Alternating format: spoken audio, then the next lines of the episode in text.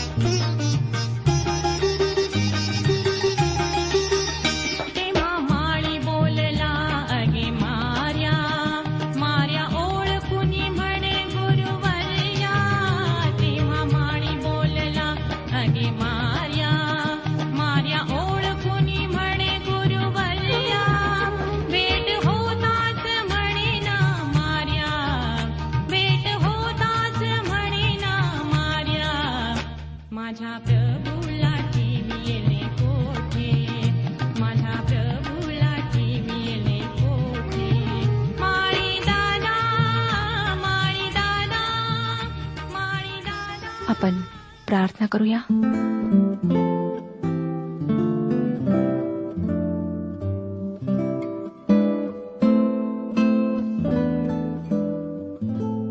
तुझ्याच महान कृपेने प्रभू ही वेळ आम्हाला लाभलेली आहे.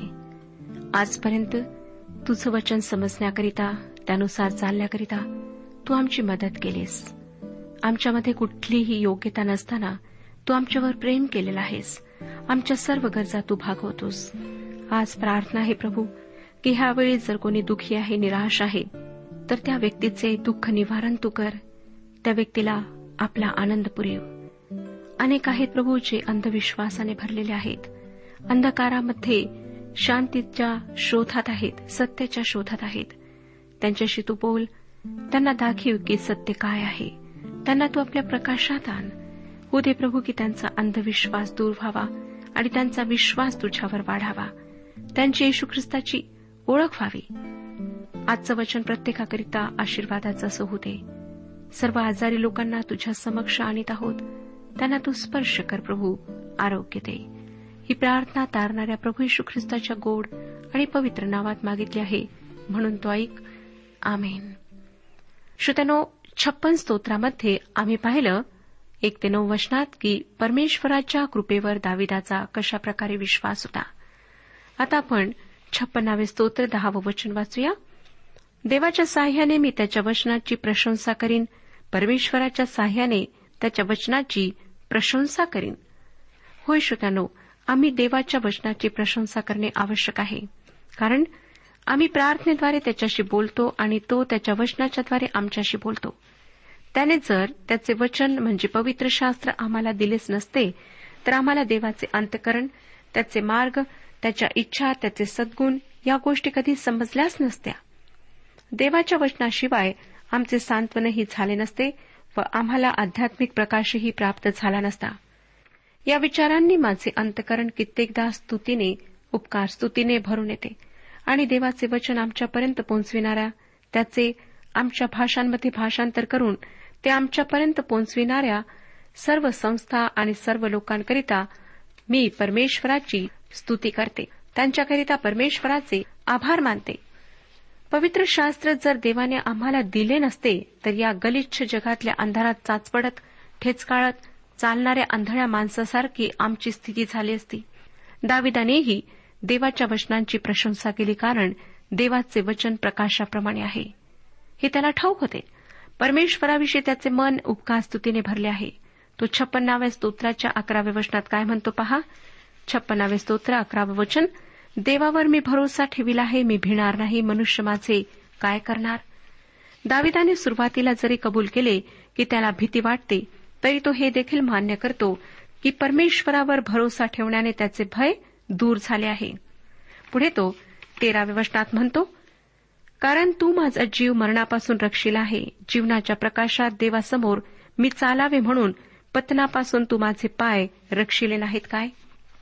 दाविदाच्या जीवनाचा जितका वृत्तांत आम्हाला सापडतो त्यावरून समजतं की तो ह्या भयंकर पापानंतर पुन्हा पापात पडला नाही.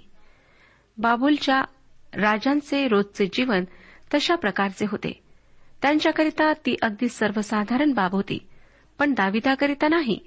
तो म्हणतो की मला देवाच्या समोर चालण्याची इच्छा आहे. आत्म्यात चालणे म्हणजे अगदी पूर्णपणे देवाच्या आत्म्यावर विसंबून राहणे. ज्याप्रमाणे आम्ही शरीराने चालायला लागतो तेव्हा प्रयत्न करून करून मग आम्ही चालतो. त्याप्रमाणेच हे आहे. अर्थातच बऱ्याच वेळा अपयश येते परंतु पुन्हा आम्ही उठतो आणि चालायला लागतो. आपण आत्म्यात चालायला तेव्हा शिकतो जेव्हा आपण नियमितपणे त्यामध्ये चालतो आणि स्वतःला देवाच्या हातात प्रतिदिवशी पूर्णपणे समर्पित करतो. दाविदाने एकदाच भयंकर पाप केले पण त्याला त्याविषयी पाप क्षमा प्राप्त झाल्यानंतर तो त्या पापाच्या मार्गात पुन्हा गेला नाही.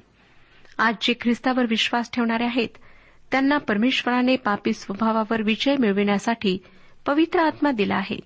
गलतीकरास पत्र पाचवा अध्याय सोळावं वचन सांगतं आत्म्याच्या प्रेरणेने चाला म्हणजे तुम्ही देहवासना पूर्ण करणारच नाही.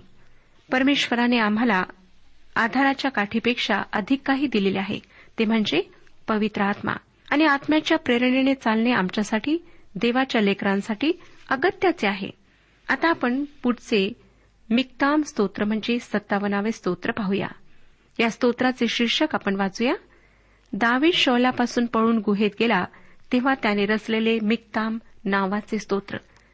दाविदाने मृत समुद्राजवळील ऐन गेती या ठिकाणच्या गुहेमध्ये दिवस व्यतीत केले.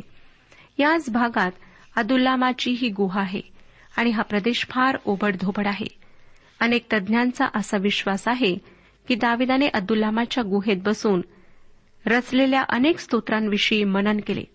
त्याच्या या स्तोत्रामध्ये येशू ख्रिस्ताच्या दुःख सहनाविषयी व शेवटच्या काळातील देवाच्या उर्वरित विश्वासणाऱ्यांच्या दुःख सहनाविषयी विदित करण्यात आलेले आहे. तसेच ही स्तोत्रे आमच्या आजच्या जीवनासाठीही लागू पडतात. सत्तावन्न स्तोत्र पहिलं वचन वाचूया. हे देवा माझ्यावर दया कर माझ्यावर दया कर. माझा जीव तुझा आश्रय करीतो. ही अरिष्ट्रे टोळून जाईपर्यंत मी तुझ्या पंखाचा सावलीचा आश्रय करीन. श्रोत्यानो आम्हालाही दाविदाप्रमाणे देवाच्या दयेची गरज आहे. देवाने आमच्याशी न्यायपणाने व नीतिमानतेने जर वर्तन केले तर आमच्यापैकी कोणाचाही त्याच्यासमोर निभाव लागणार नाही. त्याने आमच्यावर फक्त दयाच करावी अशी आमची पात्रता व लायकी आहे. आणि तो अत्यंत दयाळू आहे. त्याच्या दयेला अंत नाही. दाविद्या वचनात पुढे म्हणाला की माझ्यावरचे अरिष्ट टळून जाईपर्यंत मी तुझ्या पंखाखाली आश्रय धरेन. परमेश्वराच्या पंखाखालचा आश्रय किती सुरक्षित व उबदार असतो याचा अनुभव दाविदाने घेतला. परंतु इस्रायल देशाने घेतला नाही. तरी सुद्धा मत्ते कृषुभवर्तमान तेविसावा अध्याय सदोतीसाव्या वचनात प्रभू येशूने म्हटले मत्ते कृषुभवर्तमान तेविसावा अध्याय सदोतीसावे वचन एरुश्लेमा एरुश्लेमा संदेष्टांचा घात करणाऱ्या व तुझकडे पाठविलेल्या दगडमार करणाऱ्या जशी कोंबडी आपली पिले पंखाखाली एकवटते त्याप्रकारे तुझ्या मुलाबाळांना एकवटायची कितीदा माझी इच्छा होती पण तुमची इच्छा नव्हती. श्रोत्यानो अजूनही इस्रायल देश परमेश्वराच्या आश्रयाखाली आलेला नाही. तारणाऱ्या ख्रिस्ताचा त्यांनी अजून स्वीकार केला नाही. परंतु तुम्ही त्याच्या पंखाखाली यायला तयार आहात काय? तुम्ही जर त्याच्या आश्रयाला येता तर त्याच्यावर प्रेम करून त्याच्या आज्ञेतही राहाल. दुसऱ्या शब्दात त्याच्या आज्ञा पाळण्यास त्याच्यावर प्रेम करण्यास तुम्ही तयार व्हाल. येशू ख्रिस्ताने योहान कृष शुभवर्तमान चौदावा अध्याय पंधराव्या वचनात म्हटले जर तुम्ही माझ्यावर प्रेम करता तर माझ्या आज्ञा पाळा आणि आत्म्यात चाला. तिसरं वचन वाचूया. सत्तावन्न स्तोत्र. तिसरं वचन तो स्वर्गातून सहाय्य पाठवून मला तारील कारण माझा पिच्छा पुरविणारा माझा उपहास करीत आहे. देव आपली दया व सत्य पाठवून देईल. ह्या वचनाची शब्दशः परिपूर्ती होणार आहे. जेव्हा प्रभू यशू ख्रिस्त त्याच्या मोठ्या गौरवाने व सामर्थ्याने येईल तेव्हा त्याच्या उर्वरित विश्वासणाऱ्यांसाठी हे वचन जसेच्या तसे पूर्ण होईल. कारण यशाचे पुस्तक पंचवीसावा अध्याय नवव्या वचनात पवित्र शास्त्र आम्हाला सांगते त्या समय असे म्हणतील पहा हा आमचा देव याची आम्ही आशा धरून राहिलो. तो आमचे तारण करील. हाच परमेश्वर आहे याची आम्ही आशा धरून राहिलो. त्याने केलेल्या तारणाने आपण उल्हास व हर्ष पाहू. श्रोत्यानो हे देवाचे वचन आहे व त्याला काळाचे भाषेचे व भौगोलिक सीमांच्या अंतराचे बंधन नाही. ते दाविदासाठी धीर देणारे होते. ते आम्हाला धीर देणारे आहे व येत्या भविष्यकाळात ज्या देवाच्या लोकांचा छळ होईल त्यांच्याकरिता आशा देणारे आहे. चौथे वचन माझा जीव सिंहामध्ये पडला आहे. ज्यांचे दात केवळ भाले व बाण आहेत ज्यांची जीभ तीक्ष्ण तरवारच आहे अशा जाज्वल्य मनुष्यांमध्ये देखील मी पडून राहीन. आजही पवित्र शास्त्रातील पेत्राच्या पहिल्या पत्रात लिहिल्याप्रमाणे सैतान गुरगुरणाऱ्या सिंहाप्रमाणे कोणाला गिळावे असे म्हणत टपून बसला आहे. आणि त्याचे हस्तकही त्याच्यासारखे देवाच्या लोकांवर टपून बसले आहेत. परंतु श्रोत्यानो देवाची स्तुती असो की या सिंहांची तोंड बंद करण्याचे सामर्थ्य प्रभू परमेश्वरामध्ये आहे. दानियल संदिष्टाच्या जीवनात प्रत्यक्षात जेव्हा राजाने त्याला सिंहाच्या गुहेत रात्रभराकरिता टाकले तेव्हा देवाने त्या सिंहांची तोंडे बंद केली. आज वाक बाणांनी व इतर प्रकारे विश्वासणाऱ्यांना गिळून टाकणाऱ्या सिंहांची तोंडेही परमेश्वर आमच्याकरिता बंद करू शकतो. परंतु आम्ही त्याच्याजवळ तशी विनंती करायला हवी. दाविदाने परमेश्वराच्या या सामर्थ्याचा अनुभव घेतला. आता तो सातव्या वचनात काय म्हणतो पहा? हे देवा माझे अंतकरण स्थिर आहे. माझे अंतकरण स्थिर आहे. मी गाईन मी स्तोत्रे गाईन. तसेच तो पुढे आठव्या वचनात म्हणतो हे माझ्या जीवा जागृत हो. हे सतारी हे विणे जागृत व्हा. मी प्रभातीला जागे करेन. दाविदाने निश्चितच परमेश्वराच्या मधुर व पवित्र समक्षतेचा अनुभव घेतला आहे. म्हणूनच काळजा चिंता यांनी त्याचे चित्त अस्थिर होऊ शकत नाही. तो आपल्या स्थिर चित्ताबद्दल देवाला धन्यवाद व गौरव देतो. पापाची रात्र आणि दुःख संपलेले आहे. सैतानाचे राज्य संपले आहे आणि सकाळ आली आहे. नीतिमत्तेचा सूर्य उगवला आहे. ज्याच्या पंखात आरोग्य आहे. किती विलक्षण किती मोठे आश्वासन ह्या स्तोत्राद्वारे आम्हाला मिळते. आता यापुढचे म्हणजे अठ्ठावन्नावे स्तोत्र. दाविदाने आपल्या शत्रूविरुद्ध केलेली शापदायी प्रार्थना आहे. आणि या स्तोत्राची सुरुवात एका प्रश्नाने झालेली आहे. आणि माझा विश्वास आहे की परमेश्वरच दाविदाच्याद्वारे हा प्रश्न विचारत आहे. अठ्ठावनावे स्तोत्र पहिले वचन वाचूया. स्तोत्र अठ्ठावन्न अध्याय आणि पहिले वचन. अहो सत्ताधीशांनो तुम्ही यथार्थ न्याय करिता काय? तुम्ही मनुष्या मनुष्यामध्ये चोख निवाडा करिता काय? या प्रश्नाचे उत्तर मी तुम्हाला देण्याचे कारण नाही. आजच्या जगातील न्याय व्यवस्था किती ढासळली आहे. त्याचे वर्णन करणे म्हणजे हातच्या कांकणाला आरसा दाखविण्यासारखे आहे. आणि पवित्र शास्त्र सांगते की एक दिवस या सर्व गोष्टींचा देवाच्या न्यायसनासमोर न्यायनिवाडा होईलच. दावीद या स्तोत्रामध्ये त्याच्या शत्रूंविषयी शाप उच्चारत आहे. खरोखर खूप टोकाचा अन्याय सहन करणाऱ्याने हे शब्द उच्चारणे अनुचित वाटत नाही. तरीही आज ख्रिस्ती विश्वासणाऱ्यांना अशा प्रार्थना करण्याचे अगत्य नाही. दाविदाच्या चहू बाजूला शत्रू पांगलेले होते आणि त्यांच्याविषयी तो काय म्हणतो ते पहा. आपल्या शत्रूंविषयी तो अठ्ठावनावे स्तोत्र तीन ते सहा या वचनात म्हणतो मातेच्या उदरी असतानाच दुर्जन फितूर होतात. ते जन्मापासूनच असत्य बोलत बहकत जातात. त्यांच्या ठाई सर्पाच्या विषासारखे विष असते. जो बहिरा जोगी साप आपले कान झाकतो त्याच्यासारखे ते आहेत. मांत्रिक कितीही निपुणतेने मंत्र घालू लागले तरी तो साप त्यांचा शब्द ऐकत नाही. हे देवा त्यांचे दात त्यांच्याच घशात घाल. हे परमेश्वरा तरुण सिंहाच्या दाढा पाडून टाक. या वचनांमध्ये दाविदाने दोन शाबदायी प्रार्थना केल्या आहेत. सहा प्रकारचे अरिष्ट त्यांच्यावर यावे अशी त्याची प्रार्थना आहे. पहिली गोष्ट एकतर सिंहाप्रमाणे असलेल्या त्याच्या शत्रूंच्या दाढा पडून जाव्यात व बहिऱ्या जोगी सापासारखे त्यांचे दात त्यांच्याच घशात घातले जावेत. श्रोत्यानो सैतानाविरुद्ध आम्ही अशा प्रकारची प्रार्थना करू शकतो. कारण सैतानच त्या ठकविणाऱ्या सर्पाप्रमाणे महाचतुर आहे. आणि गर्जना करणाऱ्या सिंहाप्रमाणे तो देवाच्या लोकांवर टपून बसलेला आहे.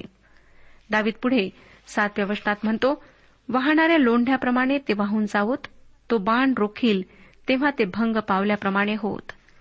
दावीत दुष्टपणाला पाण्याच्या लोंढ्याची उपमा देतो. आणि या लोंढ्याला थोपिण्याचे सामर्थ्य केवळ परमेश्वरामध्येच आहे. धनुर्धारी माणसाची ही उपमा तो या शत्रूंना देतो व या शत्रूंचे बाण भंग पावत अशी तीव्र इच्छा व्यक्त करतो. पुढे आठव्या वचनात तो म्हणतो सरपटताना विरघळ जाणाऱ्या गोगलगायसारखे ज्या पतन पावलेल्या गर्भाला सूर्यदर्शन होत नाही त्यासारखे ते होत. थोडक्यात दाविदाला असे म्हणायचे आहे की त्याचे शत्रू व त्यांची कपट कारस्थाने परमेश्वराच्या सामर्थ्याने शून्यवत होत. त्यातील एकही सिद्धीस न जाओ. नववचन तुमच्या पातेल्यास काटेऱ्या जळणाची आज लागण्यापूर्वीच त्यातले कच्चे असो शिजलेले असो ते तो वावटळीने उडून देईल. श्रोत्यानं दावीद परमेश्वराजवळ या कपटी व कारस्थानी शत्रूंविषयी कळकळीची प्रार्थना करीत आहे. त्यांच्या सर्व कारस्थानांचा मुळातच उच्छेद हो अशी त्याची प्रार्थना आहे.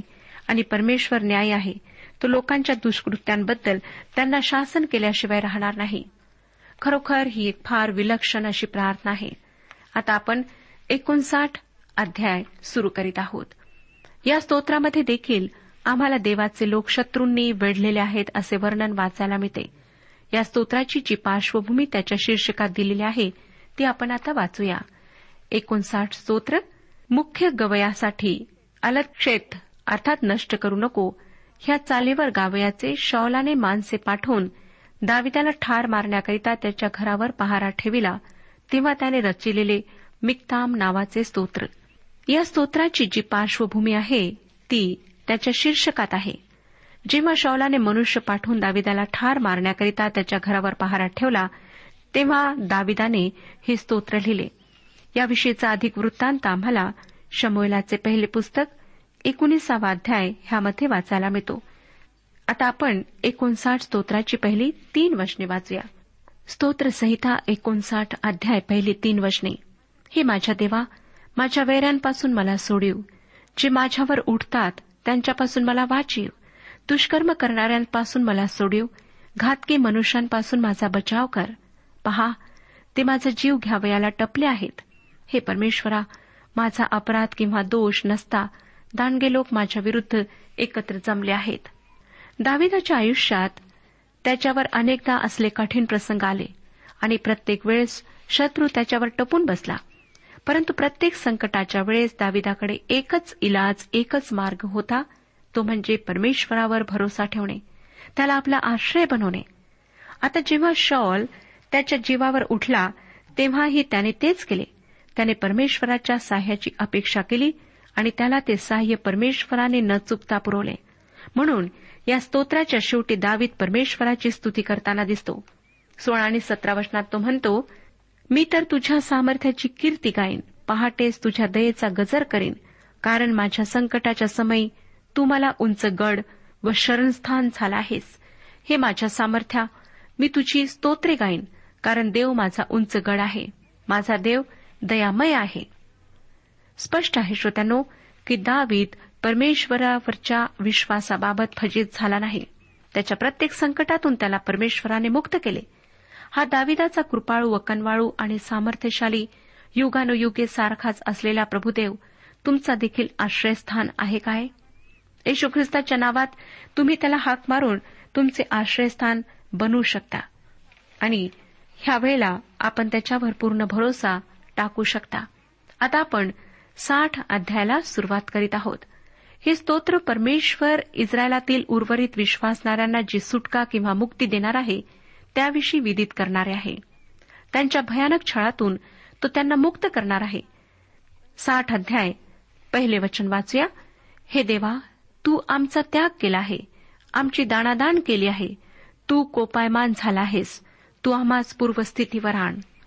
जेव्हा संकटे येतात श्रोत्यानो आणि सर्व काही निराशाजनक वाटते कोठेही आशेचा किरण दिसत नाही अशी परिस्थिती जेव्हा निर्माण होते तेव्हा साहजिकच परमेश्वराने आमचा त्याग केला आहे असे आम्हाला वाटते. आणि ज्यांना परमेश्वराच्या मधुर सहवासामध्ये राहायची सवय झाली असते अशांना तर संकटाच्या वेळेस हमखास देवाने आमचा त्याग केला आहे असे वाटते. परंतु परमेश्वर त्याच्या लोकांचा कदापिही त्याग करीत नाही. यशयाचे पुस्तक एकोणपन्नासावा अध्याय पंधरा आणि सोळा वचनांमध्ये तो आपल्या लोकांना म्हणतो स्त्रीला आपल्या पोटच्या मुलाची करुणा येणार नाही इतका तिला आपल्या तान्हा बाळाचा विसर पडेल काय? कदाचित स्त्रियांना विसर पडेल पण मी तुला विसरणार नाही. पहा मी तुला आपल्या तळ हातावर कोरून ठेविले आहे. पवित्र शास्त्र आम्हाला असेही सांगते की कोणतीही संकटे किंवा बले आम्हाला ख्रिस्ताच्या प्रीतीपासून वेगळे करू शकत नाहीत. देवाच्या विश्वासणाऱ्या लोकांना संकटात देवाने त्यांचा त्याग केला असे जरी वाटले तरी साठ स्तोत्र सहाव्या वचनात परमेश्वर त्यांना उत्तर देऊन काय म्हणतो ते पहा. साठ स्तोत्र सहावं वचन. देव आपल्या पवित्रतेला अनुसरून म्हणाला मी उल्हासेन मी शखेम विभागीन व सुकोथाचे खोरे मोजून देईन. परमेश्वर आपल्या लोकांना सोडणार तर नाहीच परंतु तो त्यांची भेट घेऊन त्यांना आनंदित करेल. त्यांच्यावरची संकटे दूर करून त्यांच्या गरजा भागवेल स्तोत्रकर्त्याला प्रखरतेने वाटत आहे की परमेश्वराने त्याचा व त्याच्या लोकांचा त्याग केला. म्हणून तो पुढे दहाव्या वचनात काय म्हणतो? साठ अध्याय दहावे वचन. हे देवा तू आमचा त्याग केला ना? हे देवा तू आमच्या सैन्याबरोबर चालत नाहीस? या स्तोत्राच्या शीर्षकामध्ये स्पष्टीकरण दिलेले आहे की दावीद एके ठिकाणी लढाईत गुंतलेला असताना यवाबाने अदोमातले बारा हजार पुरुष मारले. तेव्हा दाविदाने हे स्तोत्र रचले. या पराभवाचे कारण आम्हाला नीट ठाऊक नाही. पण एक गोष्ट खरी आहे की जेव्हा तुम्ही व मी पापामध्ये चालतो तेव्हा परमेश्वर आमच्या हातच्या कार्याला यश देत नाही. तो आमचे कार्य सिद्धीत जाऊ देत नाही. मग ते पाप कोणतेही असो ते अनैतिक वर्तन गर्व अहंकार खोटेपणा लबाडी अन्याय भ्रष्टाचार मूर्तीपूजा काहीही असो ते आमच्या व परमेश्वरामध्ये अडखण बनते व तो आमचे सहाय्य करीत नाही. परंतु त्याचा अर्थ असा नाही की तो आमचा त्याग करतो. तो कधीही त्याच्या लोकांचा त्याग करीत नाही. तो त्यांना त्यांच्या संकटातून व पापातून मागे वळतो. त्यांना पूर्वस्थितीवर आणतो. श्रोत्यानो आमच्या अपराधांची साताच्या सत्तर वेळा क्षमा करणारा प्रभुदेव आमचा स्वर्गीय पिता आहे. म्हणून आम्ही त्याचे फक्त आभार न मानता त्याचे भय धरून त्याला अनुसरून चालणे अगत्याचे आहे. श्रोत्यानो जर आज आपण पापामध्ये जीवन व्यतीत करीत आहात तर प्रभू परमेश्वर आपल्याला हेच सांगत आहे की मागे वळा पश्चाताप करा. मी तुमच्या अपराधांची साताच्या सत्तर वेळा क्षमा करण्यास तयार आहे. मी तुम्हाला जवळ घेण्यास तयार आहे. आमचा परमेश्वर आम्हाला त्यागत नाही सोडत नाही. कदाचित आज आपणाला वाटत असेल की परमेश्वराने आम्हाला सोडून दिले आहे. त्याने आमचा त्याग केला आहे. त्याला आमची काळजी नाही. तो आमच्या प्रार्थना ऐकत नाही. श्रोतानो असं म्हणण्यापूर्वी स्वतःच्या जीवनाचं एकदा परीक्षण करा आणि पहा की तुमचं जीवन कसं आहे. अनेक लोकांना खोटे बोलण्याची सवय आहे. अनेकांना दुसऱ्यांना फसवण्याची सवय आहे. अनेकांच्या जीवनामध्ये वेगवेगळ्या सवयी आहेत. वाईट व्यसन आहेत. आपण आपल्या मित्रांना धोका दिला आहे. तुमच्या जीवनामध्ये प्रामाणिकपणा नाही. तुम्ही त्या गोष्टी करता ज्या देवाला मान्य नाहीत. म्हणून पहिले स्वतःचं परीक्षण करा. देवाच्या वचनाच्या प्रकाशात ह्या आरशामध्ये स्वतःला पहा. आणि हे पहा की तुम्ही कुठे चुकत आहात. आज तुमच्याजवळ संधी आहे की तुम्ही आपल्या पापांबद्दल पश्चाताप करावा. त्या पापांची क्षमा मागावी आणि ख्रिस्ताला म्हणावे की प्रभू तू माझ्या जीवनाचा स्वामी हो. तू माझ्या हृदयात येऊन वास कर. मी आज तुला आमंत्रण देत आहे. लक्षात ठेवा श्रोत्यानो की प्रभू यशू ख्रिस्त तुमच्या हृदयाच्या दरवाजाजवळ येऊन तुमच्या हृदयाचे द्वार ठोकत आहे. परंतु तो जबरदस्ती करणार नाही. तो जबरदस्तीने आत येणार नाही. त्याकरिता तुम्हाला दार उघडण्याची गरज आहे. प्रभू यशू ख्रिस्ताने आपले कार्य त्या वधस्तंभावर पूर्ण केले आहे. त्याने तारणाचा मार्ग तुमच्याकरिता माझ्याकरिता उघडलेला आहे. आता आमचे कार्य बाकी आहे. ते म्हणजे ख्रिस्तावर तारणारा म्हणून विश्वास ठेवणे त्याच्याद्वारे पापांची क्षमा प्राप्त करून घेणे. फक्त ख्रिस्ताच्या रक्तामध्येच पापांना धुवून काढण्याचे सामर्थ्य आहे. काय श्रोत्यानो आज तुम्ही आपल्या आत्मिक जीवनाबद्दल विचार केलेला आहे. अनेक लोक ह्या जगातून अचानकपणे निघून गेलेले आहेत. त्यांना कधीच वाटलं नाही की मृत्यू अशा प्रकारे आम्हाला गाठेल. परंतु नकळत मृत्यूने त्यांना आलिंगन दिले आहे. आज आमच्यापैकी कोणालाच कल्पना नाही की आम्ही किती दिवस ह्या जगामध्ये जगू. किती काळ आम्हाला ह्या पृथ्वीवर जगता येईल. म्हणून श्रोत्यानो आज जेव्हा परमेश्वर आपणाशी बोललेला आहे तेव्हा निर्णय घ्या. प्रभू परमेश्वर आपणा सर्वांस आशीर्वाद देऊ. आजच्या उपासना कार्यक्रमात परमेश्वराच्या जिवंत वचनातून मार्गदर्शन आपण ऐकलं. आजच्या या वचनातून आपणास काही आशीर्वाद मिळाला असेल यात काही शंका नाही. सदैव जीवनविषयक काही शंका असल्यास किंवा काही प्रश्न असल्यास किंवा काही प्रार्थना निवेदन असल्यास पत्राद्वारे आम्हास अवश्य कळवा. आम्हाला अगदी आनंदच होईल. पत्र व्यवहारासाठी आमचा पत्ता लिहून घ्यावा. कार्यक्रम उपासना पोस्ट बॉक्स क्रमांक एक शून्य दोन बेजनबाग नागपूर पिनकोड क्रमांक चार चार शून्य शून्य शून्य चार. आमचा ईमेल ॲड्रेस आहे Marathi T T B at radio eight eight two dot com. Email address पुन्हा एकदा ऐका. Marathi T T B at radio eight eight two dot com. बरं तर आता इथंच थांबूया कारण आपल्या कार्यक्रमाची वेळही संपत आलेली आहे. पुन्हा आपली भेट आपल्या पुढल्या कार्यक्रमात तोपर्यंत नमस्कार.